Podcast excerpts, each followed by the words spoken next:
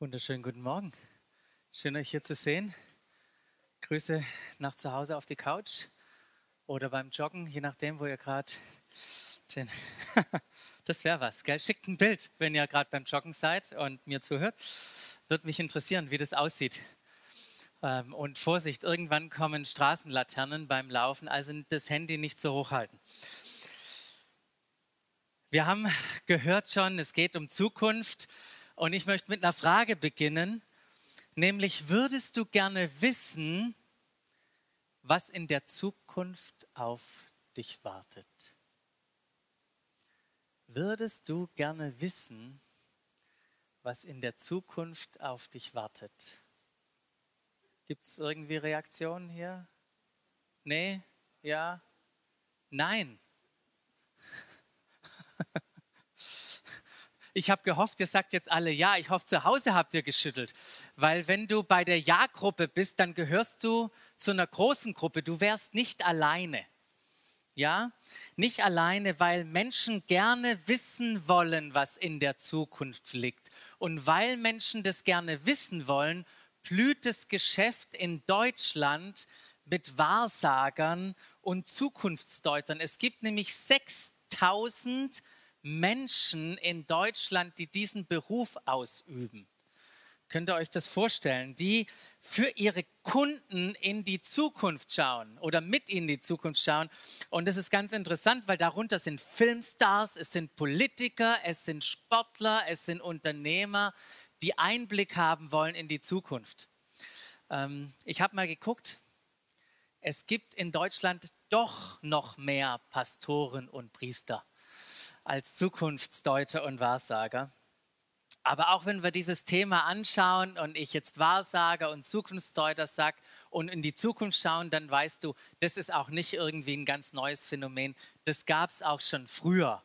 Ja, bei dem Pharao, der Träume hatte und woll wissen wollte und bei diesem König Nebukadnezar und wie die alle heißen. Doch warum ist es so interessant, in die Zukunft zu schauen? Zum einen weiß ich, worauf ich hinlebe. Das ist die eine Sache. Und zum anderen kann ich jetzt schon entsprechend dem, was kommt, mein Leben heute danach ausrichten. Wenn ich damals gewusst hätte, schon in der Schulzeit, dass ich irgendwann nach oder in der Mitte vom Studium mit meiner Frau nach Südafrika gehe und dort Englisch sprechen werde, dann hätte, wenn ich das gewusst, dann hätte ich wahrscheinlich in der Schule besser aufgepasst. Wahrscheinlich. und ich wäre vielleicht in den Genuss von guten Noten bekommen, gekommen, was bei mir nicht der Fall war, wenn es um Englisch ging. Und ich hätte jetzt schon Englisch erlebt in, meinem, in meiner Schulzeit und hätte nicht immer raten müssen, was singen die jetzt oder was sagen die in, in dem Video, das ich in Englisch angucke. In den letzten Wochen, und wir haben das gerade auch gehört, haben wir uns mit unserer christlichen Zukunftshoffnung beschäftigt. Und ich habe schon zugegeben, als ich das letzte Mal gepredigt habe, dass dieses Thema nicht besonders weit oben, sondern eher unten auf meiner Prioritätenliste stand. Und irgendwann bin ich aber nicht mehr drumherum gekommen, natürlich auch ein Stück weit ausgelöst durch diese Predigtserie, aber auch durch andere äh, Dinge, dass ich mich diesem Thema ähm, stellen musste. Ja, ich konnte mich da nicht mehr verwehren. Und wie ich das schon gesagt habe, auch als ich mich mit diesem Thema beschäftigt habe, da wurde ich von Hoffnung überrascht. Ich war allerdings nicht die erste Person, die von Hoffnung überrascht wurde. Ich habe euch am Ostersonntag, habe ich schon euch mit hineingenommen in die Geschichte der Jünger mit Jesus. Ja, die waren mit ihm unterwegs, die haben gesehen, was er tat, all die Wunder, seine Lehre gehört, erlebt, wie er die Beziehung zu seinem Vater und zu ihnen lebt. Und das hatte in ihnen eine sehr, sehr große Hoffnung geschaffen. Doch als Jesus am Kreuz starb, kam diese Hoffnung zu einem abrupten, radikalen Ende. Das war so, als ob das ganze Projekt plötzlich mit all seiner Hoffnung gegen die Wand gefahren ist. So haben die sich gefühlt, wie in einem Verkehrsunfall. Und niemand, aber auch niemand hat an irgendeine Auferstehung geglaubt. Es gab es nicht. Unmöglich. Doch wisst ihr was? Gott hat das Unmögliche getan und sie wurden von Hoffnung überrascht, weil das Grab leer war, weil sie und andere Jesus gesehen haben. Nicht nur gesehen, sie haben mit ihm gegessen, sie haben mit ihm gesprochen, sie haben mit ihm ihm äh, einen Zeitraum von 40 Tagen geteilt und haben dann erlebt, wie Jesus in ihrer Mitte von einer Wolke verhüllt in den Himmel oder aufgestiegen ist. Und haben gehört, wie zwei Männer, zwei Engel sagten, so wie er weggegangen ist von euch, so wird er auch wieder kommen. Und und diese zwei Sachen, diese Auferstehung von Jesus zu einem neuen Leben und das Versprechen seiner Rückkehr, das gab ihnen diese gottgeschenkte Zukunftshoffnung. Diese Hoffnung ist in ihr Leben gekommen, von Gott geschenkt. Und wir haben gesehen, dass diese Zukunftshoffnung, dass die zahlreiche Überzeugungen von der Zukunft beinhaltet.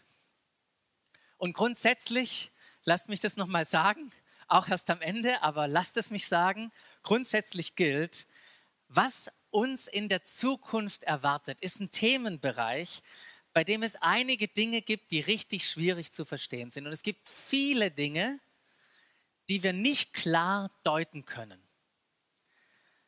Und unser Ziel mit dieser Predigtserie war jetzt auch nicht irgendwie wild rumzuspekulieren, sondern wir wollten uns allen eine hilfreiche Perspektive, genau auch in diesen Zeiten, wenn die Kollegen kommen und sagen, was denkt eigentlich dein Gott von Corona?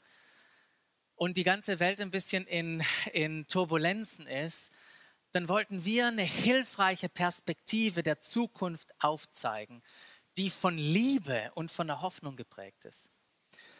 Und in den letzten Wochen haben wir ein paar klare Hinweisschilder uns angeguckt, die in die Zukunft weisen, von denen wir glauben, dass die klar in der Bibel auch so drinstecken. Und ich möchte die nochmal ins Gedächtnis rufen.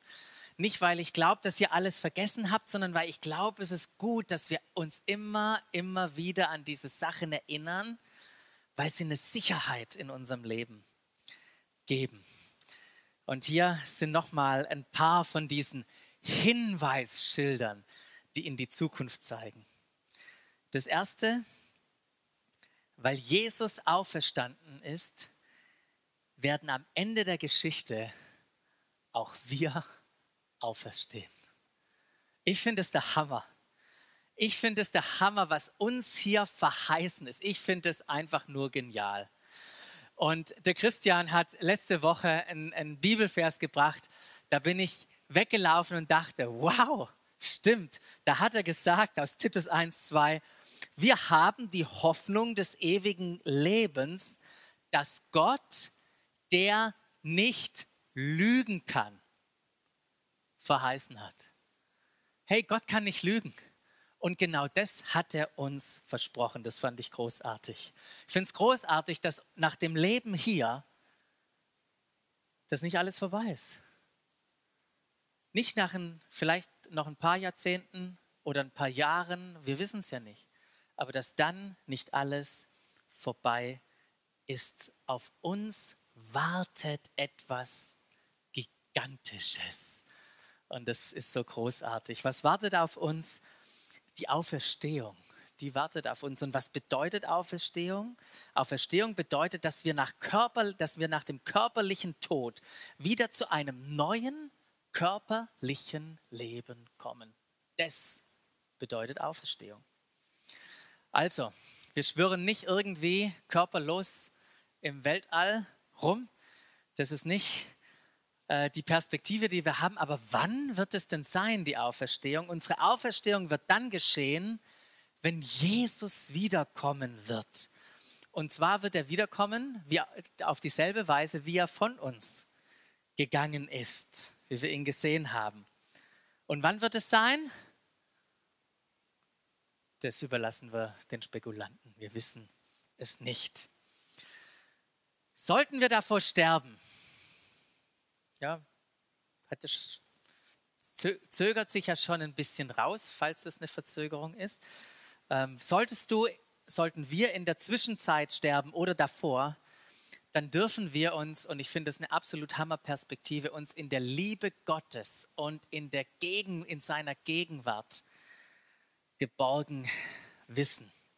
Ist es nicht cool, dass auch nach diesem Leben hier, dass es da eine verheißene Ruhe gibt von möglichen Mühen des Lebens, was viele Menschen erleben. Und dort das Wort Himmel, das wir dafür so verwenden, das könnte so eine vage, eine vage Beschreibung sein, ähm, was diesen Ort der Ruhe ausmacht, wenn wir auf diesen verweisen. Aber wisst ihr was? Das ist nicht das Ende. Die Zeit der Ruhe ist nur der Auftakt von etwas anderem, das ausdrücklich mit der Erde hier und mit der ganzen Schöpfung zu tun hat.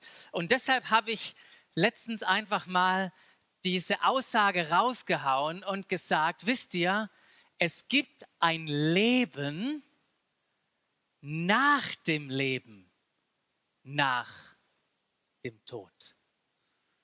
Nochmal, es gibt ein Leben nach diesem Leben nach dem Tod. Und das Coole ist, dass dieses Leben auf einer erneuerten Erde stattfinden wird. Es wird hier stattfinden. Die gesamte Schöpfung wird von der Last der Vergänglichkeit befreit werden, so haben wir das gehört. Und das ist diese Dimension von Erlösung. Erlösung ist so viel mehr als was viele Christen denken, dass viele Christen denken. Es geht nicht nur um irgendwie eine Seele, die irgendwo hingeht. Erlösung ist so viel mehr. Es schließt die Dimension des Himmels und der Erde mit ein. Ja, die Schöpfung wird den Himmel erleben, wenn in Jesus alles, diese Dimension von Himmel und Erde vereint werden wird. Das, was Gott in Jesus in der Auferstehung getan hat, das wird er mit dem ganzen Universum tun. Und die erneuerte Erde, das, was uns verheißen wird, ist, das ist der Ort, an dem alles stattfinden wird. Seine Herrschaft, das Reich Gottes, so würden wir das sagen, seine sichtbare Gegenwart. Gott wird hier wohnen. Und das ist auch der Grund, warum das Neue Testament üblicherweise nicht davon spricht, dass wir irgendwann mal dorthin gehen, wo Jesus ist. Das Neue Testament spricht ganz, ganz oft davon, dass er, Jesus selber, dahin kommt, wo wir sind. Letzte Woche hat der Christian uns mit hineingenommen, dass sein Kommen mit einem Gericht verbunden ist. Ist nicht so ein Wort, was ich so gerne über so raushau. Gericht. Aber wisst ihr was? Das sind gute Nachrichten. Gericht ist eine gute Nachricht, denn Gott wird, wird alles für immer, für immer recht machen und in Ordnung bringen. Und auf dieses Ereignis, da brauchen wir überhaupt nicht mit Angst irgendwie zuschauen oder nach vorne schauen.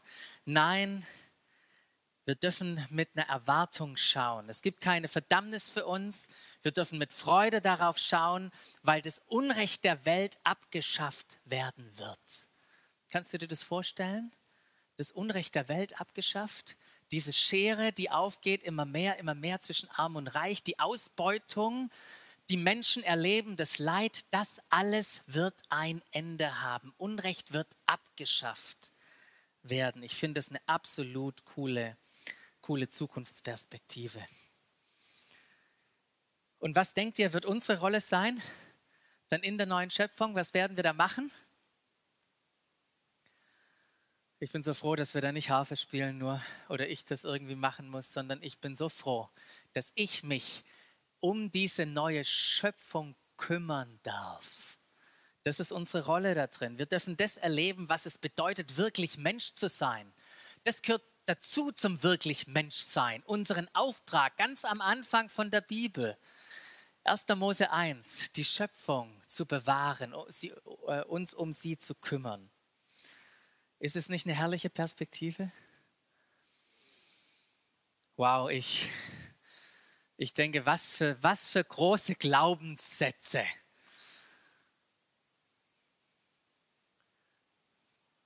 Und ich weiß nicht, ob ich nur begeistert bin und du vielleicht da bist und jetzt denkst mittlerweile, okay, was soll das Ganze? Kriege ich das nachher ausgeteilt und muss ich das auswendig lernen? Äh, diese Formulierungen, um was geht es da? Geht es bei all diesem Gerede vom Basti, von der endgültigen Zukunft Gottes, von diesem Leben nach dem Leben, nach dem Tod, schlicht um Glaubensüberzeugungen, die wir irgendwie verinnerlichen sollen in Bezug auf das, was am Ende kommen wird? Oder geht es um ganz praktische Konsequenzen für unser Leben? heute, im Hier und Jetzt. Erinnert euch an den Anfang? Wenn ich weiß, worauf ich hinlebe, dann kann ich jetzt schon entsprechend dem, was kommt, mein Leben heute ausrichten und gestalten. Und genau darum geht es. Genau darum geht es. Die Zukunftshoffnung führt zu einer gegenwärtigen Hoffnung, die unser ganzes Handeln bestimmt. Doch damit nicht genug. Es ist nicht nur einfach eine Hoffnung, die hineinkommt. Wir können, und das ist das absolut Gigantische, wir können die Zukunft auch schon im Heute erleben. Natürlich immer nur teilweise. Logo. Wir alle haben noch keinen erlösten Körper. Wir leben noch in dieser Welt, die in Geburtswehen, so heißt es mal im Römer 8, was wir uns angeschaut haben, liegt. Erinnert euch. Aber, und das ist einfach cool, diese Perspektive, wer an den Sohn glaubt, wer an den Sohn Gottes glaubt, der hat ewiges Leben. Nicht irgendwann, sondern jetzt. Jetzt. Durch ihn, Jesus, der sein Blut für uns vergossen hat, sind wir erlöst. Eine unglaubliche Perspektive. Durch ihn sind unsere Verfehlungen vergeben. Daran wird sichtbar, wie groß Gottes Gnade ist. Er hat sie uns, diese Gnade, schon in ihrer ganzen Fülle erfahren lassen. Wisst ihr, Jesus war nicht nur einfach ein Diesseitsvertröster. Irgendwann. Er war ein, ein Jenseitsvertröster. Jetzt Das war Jesus nicht, nur einfach ein Jenseitsvertröster. Er war ein Diesseitsveränderer. Und ich finde es so interessant, dass Jesus, wenn wir gucken, was er seinen Jüngern gesagt hat, gar nicht so viel über, die Zukünfte, über das zukünftige Leben gesagt hat. Sein Hauptfokus war das Kommen dieses Königreiches, dieses Himmelreiches anzukündigen. Das war sein Hauptfokus. Kehrt um, denn das Himmelreich ist nahegekommen, heißt es da. Das Reich Gottes ist mitten unter euch, es ist in euch. Jesus sprach nicht vom ähm, vom Himmel als etwas, wo wir hingehen, sondern von etwas, was auf die Erde kommen wird. Und dieses Himmelreich, das sich ausbreiten wird hier unter uns. Und deshalb hat er auch gesagt, liebe Jünger, denkt daran, wenn ihr betet, betet so. Dein Reich komme, dein Wille geschehe, wie im Himmel, so auch hier. Und noch was. Wenn ihr jetzt rausgeht zu den Nationen, zu den Völkern und sie zu Jüngern macht, wenn ihr geht, Ja, also wartet nicht ab, sondern geht, das war die Botschaft. Und wenn ihr sie zu Jüngern macht, dann werden sie Teil schon dieser Erlösung, sie dürfen das erleben. Und tauft sie auf den Namen des Vaters, des Sohnes, des Heiligen Geistes und lehrt sie alles zu befolgen, was ich euch geboten habe. Da gucken wir uns nachher noch ein bisschen was an. Der Fokus oder was Jesus nicht wollte, ist, dass unser Fokus irgendwie weg von dieser Erde geht. Er wollte, dass wir zu Agenten und Gestaltern von Transformation in dieser Erde werden. Das war seine Absicht, dass wir hinarbeiten auf diese Verheißung hin, dass eines Tages der ganze Erdboden bedeckt sein wird mit Erkenntnis der Herrlichkeit des Herrn, sowie das Wasser jetzt schon den Meeresboden bedeckt. Ja, durch diese Auferstehung, lasst mich das nochmal sagen, durch die Auferstehung haben wir eine Zukunftshoffnung. Erstens, aber zweitens, doch, doch Gott hat seine neue Welt mit Gerechtigkeit, mit Frieden, mit Freude am Ostermorgen, als Jesus aus dem Grab kam, hat er diese neue Welt auf den Weg gebracht. Das hat Jesus getan. Mit seinem Wirken, mit seinem Tod, mit, einer, mit seiner Auferstehung hat die souveräne Herrschaft Gottes mitten in unserer Welt begonnen. Das ist passiert. Und jetzt, und das ist absolut cool, wir dürfen hautnah miterleben, was das bedeutet wir dürfen diese neue Schöpfung jetzt schon schmecken. All das, was in Zukunft vollendet werden wird, darf jetzt schon in unserem Heute aufblitzen. Und das ist genial, wenn das aufblitzt, wenn das Reich Gottes, wenn sein Wirken, sein Handeln sichtbar wird in unserer Mitte. Und das hat genau, hat genau auch schon Jesus getan. Als er unterwegs war mit seinen Jüngern, dann hat, da hat er Menschen erlöst von Krankheiten, von körperlichen Leiden, von dämonischen Bindungen, von falschen Gottesbildern, von Abhängigkeiten und Gefangenschaften, von Sünde und Schuld. Und er tat damit genau das in der Gegenwart, was er für die ganze Schöpfung in der Zukunft tun wird. Reich Gottes, Erlösung, neue Schöpfung ist aufgeblitzt. Die Zukunft ist in, die, in der Gegenwart angebrochen. Und jetzt hat Jesus uns, seine Jünger und uns eingeladen, Teil dieser Mission zu werden. Er ruft Menschen, Menschen, die er erlöst und gerettet hat, Menschen, die dadurch Menschen der Zukunft werden. Menschen, die in Christus sind, Menschen, die in der Kraft des Heiligen Geistes leben, Menschen, die die Menschen der neuen Schöpfung im Hier und Jetzt sind und die durch all das, was sie tun, Erlösung bringen und damit ein Vorgeschmack, ähm, einen Vorgeschmack geben auf all das, was kommen wird. Und gleichzeitig, und das finde ich so cool, können wir diesen Vorgeschmack auch jetzt schon in der Gegenwart genießen.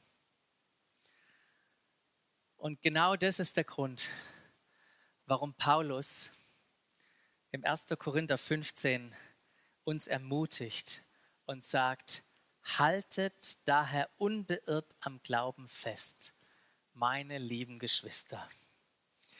Und lasst euch durch nichts, sagt er da, vom richtigen Weg abbringen.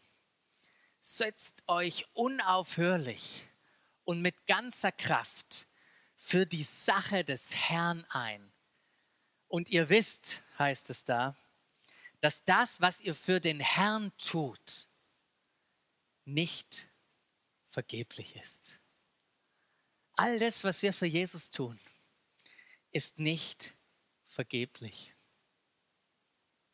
Und ich finde es so cool, dass Paulus es hier schreibt, weil dieser Satz, dieser Vers am längsten und dichtesten Kapitel äh, äh, äh, Kapitel steht, den Paulus in seinen Briefen überhaupt geschrieben hat. Das längste und dichteste Kapitel und er erzählt alle Einzelheiten auf von unserer leiblichen Auferstehung. Und dann hätte er eigentlich auch schreiben können, jetzt dadurch, dass ihr wisst, dass ihr so eine wunderbare Hoffnung habt, relaxed, chillt eine Runde, Entspannt euch. Nichts tun, ihr wisst ja, was kommt. Aber nein, genau das sagt er nicht. Die Zukunft Hoffnung, die wirkt genau andersrum. Sie macht uns nicht passiv, sondern aktiv. Weil die Sehnsucht, die Sehnsucht in uns lebt, dass die Zukunft jetzt schon in die Gegenwart hineinstrahlt, soweit es möglich ist. Wir können, und wir machen das ja nicht selber, Leute, vielleicht ist es auch nochmal wichtig, wir bauen nicht hier alleine irgendwie Gottes Königsherrschaft. Er macht es. Aber er macht es durch uns, durch seine Gegenwart in uns und durch die Kraft, die er uns schenkt hat, machen wir das. Und wir wissen, wenn wir damit unterwegs sind und Dinge tun, dass sie nicht vergeblich sind. Sie sind nicht vergeblich. Ansonsten würden wir es nicht machen. Ansonsten würden wir es nicht machen. Du pflanzt keine Blumen in den Garten, wenn du weißt, dass morgen der Bagger kommt, um eine Grube aushebt.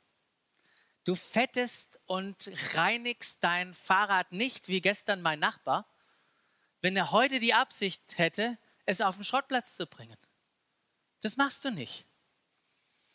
Doch jede einzelne Tat der Liebe, der Dankbarkeit und der Freundlichkeit, jedes Werk der Kunst, inspiriert von der Freude an der Schöpfung. Jedes Gebet, jede Lehre, jede Ermutigung, jede Unterstützung bei einem großen Umzug, beim Lampenaufhängen, wo auch immer.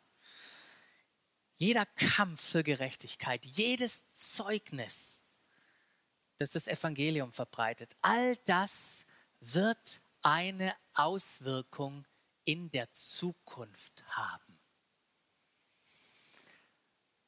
Wir haben ein spezielles Doxadeo Kinderhaus in Südafrika. Dort werden Kinder, äh, kommen da an, die eigentlich, also Babys, ganz, ganz kleine, die eigentlich nicht lebensfähig sind. Nicht lebensfähig, weil das Gehirn überhaupt nicht funktioniert oder Organe so beschädigt sind, dass überhaupt keine Lebenserwartung mehr da ist. Und ich durfte dieses Kinderheim besuchen, ich durfte die Kinder sehen und habe dann mit der Mitarbeiterin gesprochen und habe sie gefragt, was sie mit den Kindern machen. Und ihre Antwort war, wir lieben sie, solange sie hier sind. Wir lieben sie, solange sie sie hier sind. Jede Minute zählt. Wisst ihr, wenn wir an, an Dinge denken, wo wir das Gefühl haben, Gott fordert uns etwas zu tun, beispielsweise zu lieben. Wisst ihr, Liebe ist nicht eine Pflicht. Das ist keine Pflicht. Liebe ist unsere Bestimmung. Liebe ist unsere Bestimmung. Liebe ist die Sprache, die Jesus sprach. Und wir sind dazu berufen, heute diese Sprache zu sprechen. Wir sind als Menschen erlöst. Ja, wir durften jetzt schon Anteil an der Zukunft haben, aber nicht einfach nur für uns selbst, sondern für das, was Gott nun sehnlichst durch uns tun möchte. Er möchte durch uns etwas tun. Und all das, was wir tun, ist nicht vergeblich. Das ist die Perspektive. Es findet, alles findet seinen Platz in der neuen Schöpfung. Und wie genau das passiert, ich weiß es nicht. Wie genau das passiert, ich weiß es nicht. N.T. Wright hat in seinem Buch, das uns auch hier als Inspiration dient, hat diese seltsame Vorstellung von alles, was ich hier tue, wird irgendwann auch in der Zukunft seinen Platz finden, hat, um das zu erklären, das Bild eines Steinmetzes gebraucht, der an einem Teilbereich einer Kathedrale baut. Ich möchte euch das lesen. Der Architekt, heißt es da, hat die Pläne bereits aufgezeichnet und die Anweisung an das Team der Steinmetze weitergegeben, welche Steine in welcher Form behauen müssen. Der Vorarbeiter verteilt diese Aufgaben an das Team. Einer formt Steine für einen bestimmten Turm oder für ein Rondell, ein anderer meißelt feine Muster, welche die ansonsten abwesend eintönige Front attraktiver machen. Wieder ein anderer arbeitet an Wasserspeiern oder an Wappen. Noch ein anderer macht Statuten von Heiligen, Märtyrern, Königen und Könige. Jeder ist sich vage bewusst, dass die anderen ebenfalls an der Arbeit sind. Und alle wissen natürlich, dass viele andere Abteilungen auch noch mit, der, mit ganz anderen Aufgaben befasst sind. Wenn sie mit ihren Steinen und Statuten fertig sind, geben sie diese ab, ohne unbedingt schon sehr viel darüber zu wissen, an welcher Stelle ihr Werk im fertigen Gebäude letztlich seinen Platz findet. Vielleicht haben Sie den vollständigen Plan des Architekten, Architekten in denen Ihr kleiner Beitrag an der richtigen Stelle eingezeichnet ist, eingezeichnet ist, noch gar nicht gesehen. Vielleicht werden Sie auch gar nicht mehr erleben, dass das Gebäude endlich fertig wird und Ihr Werk dort platziert wird, wo es hingehört. Aber Sie vertrauen dem Architekten dass das Werk, das sie nach seinen Anweisungen geschaffen haben, nicht weggeworfen wird. Sie selbst bauen nicht die Kathedrale, aber sie bauen für die Kathedrale. Und wenn die Kathedrale fertig ist, wird ihr Werk aufgewertet werden, veredelt. Es wird mehr bedeuten, als es bedeuten konnte, als sie es in der Werkstatt meißelten und formten. Ist es nicht ein gigantisches Bild, das hier uns aufgezeichnet wird? Und genau mit diesem Bild im Kopf ermutigt uns Paulus in einem Brief an die Philipper und sagt, richtet euch nicht, wie einiges das tun, nur nach den irdischen Dingen. Richtet euch bitte nicht danach. Ich möchte euch ermutigen, euch nach anderen Dingen auszustrecken. Hört her, ihr seid Bürger des Himmels. Wir dagegen sind Bürger des Himmels und vom Himmel her erwarten wir auch unseren Retter, Jesus Christus, den Herrn. Und wenn Paulus es an die Philipper schreibt, dann ist äh, sind die Leute, die in Philippi waren, die wussten genau, was Paulus damit meinte, mit diesem Bürgerrecht, weil Philippi eine römische Kolonie war. Irgendwann wurde die gegründet unter Kaiser Augustus. Da waren Schlachten in dieser Gegend. Und dann hat der Kaiser gesagt, so, und ihr gründet jetzt diese Kolonie. Ihr werdet Teil dieser Stadt werden. Und das wollte der Kaiser, weil der hatte keinen Bock, dass irgendwelche erfahrenen Soldaten Zeit haben, in Rom rumzulungern und Stress zu machen. Der wollte die dorthin schicken und hat gesagt, hey, bestellt Felder, züchtet Tiere, gründet Geschäfte, seid Teil dieser Gesellschaft dort, gestaltet sie mit. Aber gleichzeitig wollte der Kaiser auch, dass dort Zellen, Netzwerke des römischen Reiches, Personen, die die römische Kultur repräsentieren dort, diese Kultur multiplizieren, sie hineinbringen in diese Stadt. Das ist genau die Idee dahinter, dass sich durch diese römischen Bürger dieses Bild, die Kultur des römischen Reiches ausbreitet. Und wenn Paulus diesen Ausdruck verwendet, Bürger des Himmels, dann meint er genau auch das. Er meint nicht, dass wir irgendwie oben eine Wohnung haben, Penthouse. Er meint, dass wir hierher geschickt sind als Repräsentanten dieses Königreiches, um es hier zu multiplizieren, um es hier wie Hefe unter einen Teig zu mischen. Das ist unsere Berufung. Und während wir das tun, dieses Königreich hineintragen, erwarten wir sein Wiederkommen. Das ist, was wir erwarten. Und erwarten ist, ist so viel mehr als Kinder warten auf die Geschenke beim Kindergeburtstag. Und das ist schon stark, ja? Ausschau halten, ständig danach fragen.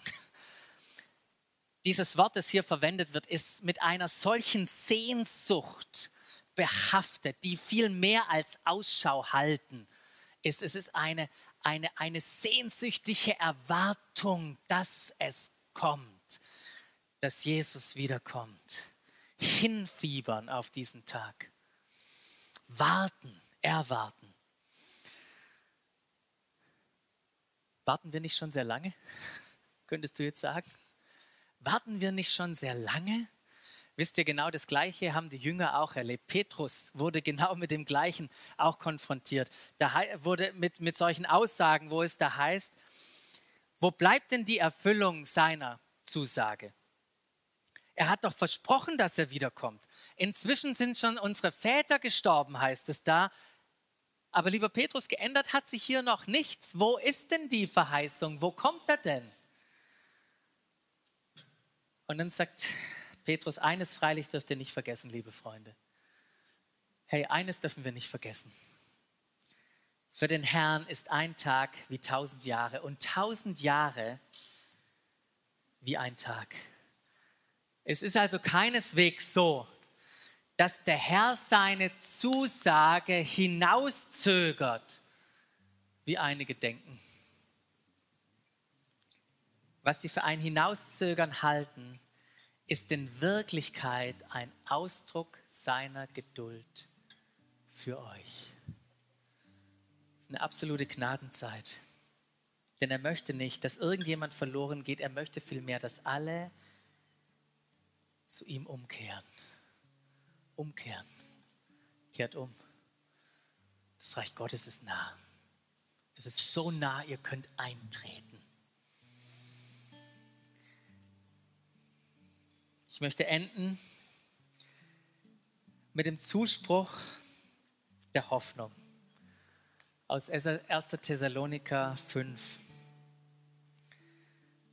Da heißt es, zur Frage nach dem Zeitpunkt und den näheren Umständen dieser Ereignisse braucht man euch nichts zu schreiben. Ist gar nicht wichtig, braucht man nicht zu spekulieren. Ihr selbst wisst ganz genau, dass jener große Tag, der Tag des Herrn, so unerwartet kommen wird wie ein Dieb in der Nacht. Ihr aber lebt nicht in der Finsternis. Und deshalb wird euch jener Tag nicht wie ein Dieb überraschen. Ihr alle seid ja Menschen des Lichts und euer Leben wird von jenem kommenden Tag bestimmt. Heute. Weil wir also nicht zur Nacht gehören und nichts mit der Finsternis zu tun haben, dürfen wir auch nicht schlafen wie die anderen, sondern sollen wach und besonnen sein. Darum macht euch gegenseitig Mut und helft einander im Glauben weiter, wie ihr es ja auch jetzt schon tut. Gott selbst, der Gott des Friedens, helfe euch, ein durch und durch geheiligtes Leben zu führen. Er bewahre euer ganzes Wesen, Geist, Seele und Leib, damit wenn Christus, unser Herr, wiederkommt, nichts an euch ist, was Tadel verdient. Gott möchte mit uns am Ende High Five machen und sagen, guck, all das ist, was du getan hast. Hier findet es seinen Platz. Da und dort in dieser neuen Schöpfung. Der, der bei euch beruft, der ist treu. er wird euch ans Ziel bringen. Jesus wird uns ans Ziel bringen. Von Hoffnung überrascht. Es hat in mir eine unglaubliche Leidenschaft freigesetzt für Jesus und sein Reich heute zu leben. Und ich wünsche mir, dass es genau das auch mit dir tut.